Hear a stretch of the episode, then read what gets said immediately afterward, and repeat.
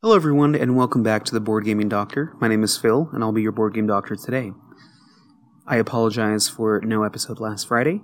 I literally ran out of time to do these episodes last week, so here's to uh, a full schedule this upcoming week. So, in this episode, I want to talk about my first impressions after having played Expeditions, as well as talking about Scythe, the game that it's based off of. But first, let's get into Expeditions. This is a game by Jamey Stegmaier, published by Stonemaier Games, of course. Art by Jakub Rozalski. And this game is for 1 to 5 players, plays in about an hour, an hour and a half. Weight is 3.06 point, or 3.06 out of 5. And is overall ranked 7.9 out of 10 so far. And uh, it made it past the 1000 rank for all games inclusive at 988 at the time of this recording, published earlier this year. So I, I, mentioned previously my thoughts on expeditions in a podcast a few months back, but I had some time and had the opportunity to play this game solo. And I'm going to leave my first impressions with you, and and we'll go from there. But as a, a quick overview of expeditions, you uh, lore wise, uh, you know, after the events of Scythe, you in this kind of a dystopic or alternate version of Siberia, where you know there's a massive meteorite that crashes near a river, and a doctor uh, Tarkovsky ventures into the the area to learn about it, and you're going after him, and you're doing so use, utilizing the mechanisms of uh, kind of cards. This is kind of like Scythe the card game, and where you uh, take actions by covering up one of the three available actions that you have, which is to move your uh, pawn um, over the board. You can gather resources that are available on that tile that you're on, or you can play cards from your hand. Uh, the unique thing about this game is that your hand is not closed and in your hand, technically. it is face up on the board to the left, and when you do play it, you play it to the right. Uh, these cards themselves offer um, kind of a multi use system where they can offer some sort of benefit when you play them uh, immediately or and or they would offer a benefit if you have a certain ty- color type of worker that you've gathered from the board. You can place on this card to activate it. And they can also uh, give you some resources. Uh, the main two resources are and i apologize i don't know exactly if this is correct or not but like guile and power and you use these power and guile markers that you accumulate to uncover uh, benefits from off of the board. Uh, one of them being like a 20 point tile as well.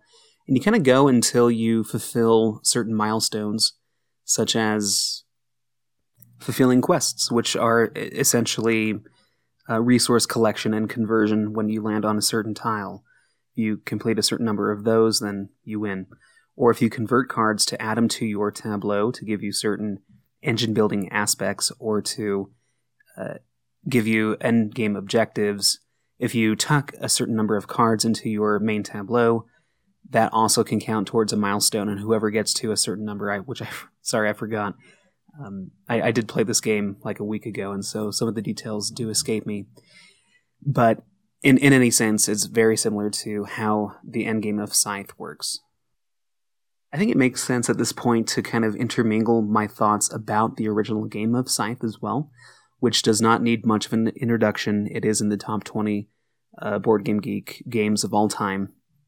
Also published by Jamey Stegmaier uh, many years ago. Well, I guess it's not too many years ago. I, I want to say it's about 2016, but um, in that game, you are utilizing actions in a very similar manner, there aren't as many cards that you're gathering and using for engine building. But it's mostly a game that is on a central board, very similar to games like Terraforming Mars or some of the other games that came around that time, where uh, your board kind of serves as the action selection mechanism and as a means of knowing how to collect resources on the main board. And there's an element of moving across the board, threatening attack as well, and uh, that you know serving that kind of interaction that is found in interactive boards and you're also racing to reach milestones to get points, but also to end the game. And so, strategically, and and I, I should add too that Scythe is a very deep game. There are p- people who have played this game and posted strategic articles across YouTube and otherwise as an homage to how uh, complex and detailed this game can be and strategic. And so obviously they have you know the people who have written about this or published content on this have a lot more experience than I do. My play count is about five or so, and so it, it I, I, tried to get it to ten, but I, I didn't have time this week. But even so, uh, strategically, this game kind of boils down, or at least the original Scythe game boils down to: Do you want to rush to the end of the game and kind of play like an aggro style of of play? based on the combination of your player power that you have combined with the the arrangement of actions, both like top and bottom actions that you have in a column, rearranged in different ways based off of a player mat that you gain for your actions. And so, uh, based on that combination, what I can see is that, well, you know, can I race and be able to build up my engine fast enough and reach certain milestones fast enough to be able to beat the game in like 13 turns or so, I think. Uh, 12 to 15, I think, is a pretty fast game, versus another game where it seeks to stall out the ones who want to rush by gaining enough points to where they won't want your opponent to end the game fast, because if they do so, they still would lose. And so that is always an interesting um, idea to me when it comes to the strategic aspect of a board game such as this, where instead of taking, you know, having a set number of rounds and determining the winning strategy and avenue of play based off of the efficiencies that you kind of gather throughout the game, based off of cards or tiles or the arrangement that is inputted into the game at the beginning of it or as it slowly unfolds during the game versus a game like Scythe and I would argue, you know, Terraforming Mars and other games that have milestones which trigger the end of the game. Yokohama is another one recently that is has been in the news and one that I've covered fairly early on in this podcast too is one of my favorite games where the end goal is up to the players to determine not the game. And so there is an element of, well, how long do I extend the game if I am in the lead? How fast can I end it if I'm in the lead? And that creates an interesting space for uh, decisions to be made. And it also, I feel like in Scythe, it can become a little bit scripted. And this, once again, this is coming from the point of view of someone who plays Agricola, which is often argued as a scripted game in multiple for multiple aspects of it. And so with the combinations of actions and player powers that you have in Scythe, where you are located on the board as well, it leads to certain play styles and patterns that you need to follow, and a lot of the uh, nuance to how each game may feel different at a higher level of play does come down to an, a built in uh, bid for factions and player mat combinations, which is often utilized in games like Terra Mystica at a higher level. And so, you know, it's uh, it's it. I like the aspect of the game before the game. In in essence, the draft in Agricola is the same way. And so, if you if everyone is at the same level and playing at a very high skill level, then it's it comes down to the details of how much you're willing to pay for a certain combination during the bid and then how you execute that uh, with the minor variations that come out throughout the game which you can plan for but still offer a little bit of flavor throughout the game. And in Scythe it would be like flipping over the event cards and choosing benefits from those or what um, factor like the the middle factory bo- you know bonus actions are available in this game. Little things like that that make it uh, a little bit different each time. It it deviates from what i feel like a lot of modern board games try to accomplish in these days where there is so much input randomness at the beginning of the game that every game I guess the the avenue of what you're trying to accomplish in this game is going to look a lot different from game to game. And I think that does benefit the players who play games at low repetitions because if you don't, you know, if you don't have a, a game being brought out consistently or if you don't have an opportunity to play it consistently as say you would online like games like Scythe and, and etc then it's important for a game to feel fresh every time you play by having a lot of input randomness and an opportunity to find and tease out the puzzle of what is the most efficient line of actions to take from the get go.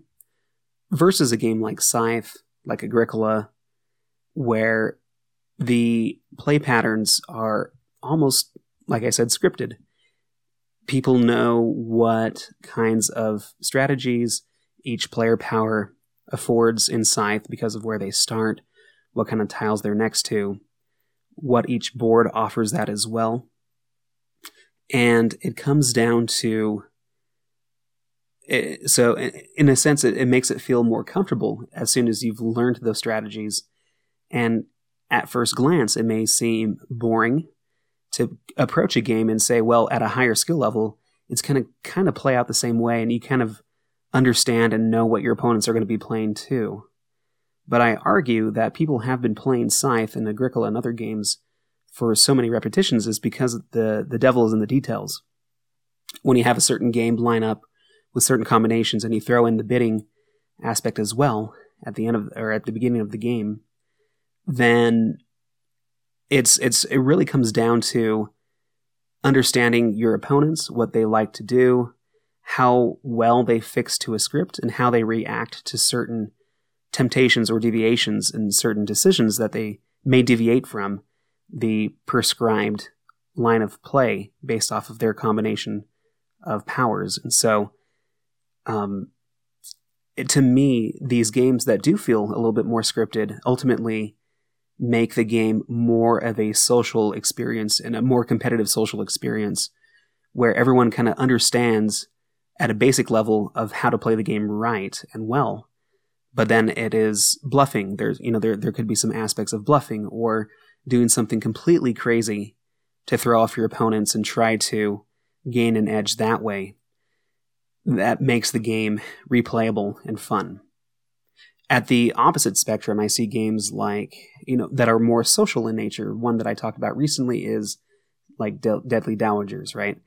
where the complexity of the game itself is not high, but the social aspect for fun is the primary goal of what you're trying to accomplish in the game.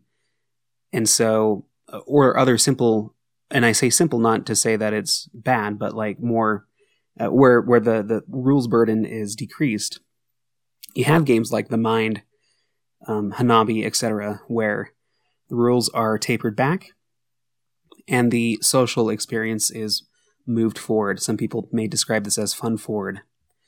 And I propose that games like Scythe are fun forward for competitive high skill level players who find enjoyment in playing at a high level where in a sense you've learned the game so much that the rules become simplified to you. You, you understand the rules and the best plays for all aspects of the game, which is a feat that requires multiple repetitions. But then you enter into a space where you're playing the players and not just the game. Versus what I feel like a lot of modern games nowadays is you're basically playing the game. Maybe maybe people who have like multi solitaire, multiplayer solitaire type of games. That's how they feel. You know, the, you're basically playing the game. You're working on a puzzle, solving the game itself, uh, you know, keeping up with the rules just enough to kind of get a, a, a tip of the iceberg experience of what the strategy looks like underneath and and having a good time with that, right? I so I really appreciate the opportunity that Scythe makes, the original board game Scythe makes, and I I can totally see how it fits in the echelon of other games like Terra Mystica, Through the Ages, Agricola, uh, that offer a very terraforming Mars that offer a very uh, competitive uh, aspect to it because of how the game evolves into a, a player versus player experience versus just a player versus the game, and whoever can solve the game better wins. And so, all of that to say and tie back to my first impressions of expeditions, I feel like it does tailor a little bit more towards the, you know, aspect of, of a less competitive play and more let's solve this game type of experience. And if you like cards, you know, first of all, you know, it's got a lot of cards and the, the board portion itself is not as interactive. There's not really a lot of, you know, military interactions that can happen. Uh, you don't keep track of your resources on the board itself. And so the board is merely a, uh, a gateway to being able to move around and offer up a, an opportunity to gather resources and try to find the efficiencies, right? Uh, boards such as um, Messina 1347, I think, play, and, and Yokohama as well, fall into this category where a modular board um, offers a different feeling each time rather than the, you know, who you're playing and, and what people may be playing as as you would find in Scythe. And so the replay replayability comes from that, the order of which the numerous cards come out of as well, which is fun, and the uh, slight variations in player powers as well is, is also on the table to make it feel fresh. But I do I do feel like it in the long run it does lack the elegance and the opportunity that the original Scythe game offers to be, you know, to pass that threshold into a high repetition, high skill type of game. But I think that's okay because we already have Scythe. In Expeditions, you can get the same feeling of Scythe, but perhaps at a lesser weight and rules complexity, and offering a more modern feeling of what a lot of players have gravitated towards and bought, you know, people have bought games and have been excited for games that are in this ilk where it's more of a you know let's just make a, very uh, high input randomness type of game and just let the players figure out the best play from that get go. And so for that, I really enjoyed my experience. It's not something that I feel like I could really sink my teeth into like I could, see, the potential for in Scythe. And so for that, I think ultimately I do want to play Scythe, the original game, a little bit more than Expeditions. But I I would rather play, say, Expeditions with friends who I gather with and play games once in a while, just to have that fresh experience. I would play with that group of friends, say, Terraforming Mars Ares Expeditions as well, versus Terraforming Mars where I, in my personal life, would rather dedicate my time online to play against players who do have more of a dedication to the game, to learning the game and the experience and the nuances and the best plays, etc., that make these games really rank high because they do offer that opportunity to master them. You can master any game, obviously, but there's something about Terraforming Mars, the original, uh, the original Scythe, that offer the opportunity to become very competitive at it. And that is what I coin as a like tournament worthy type of game where although, you know, any game can be offered as a tournament and there are different you know viewpoints for that. Um, I think in the competitive world so far, a lot of these these players who do appreciate a very strategic and competitive scene do gravitate towards games like Scythe and Terraforming Mars Terra Mystica, etc. And so I would be more personally invested in the original Scythe than Expeditions, but I think the game was executed very well.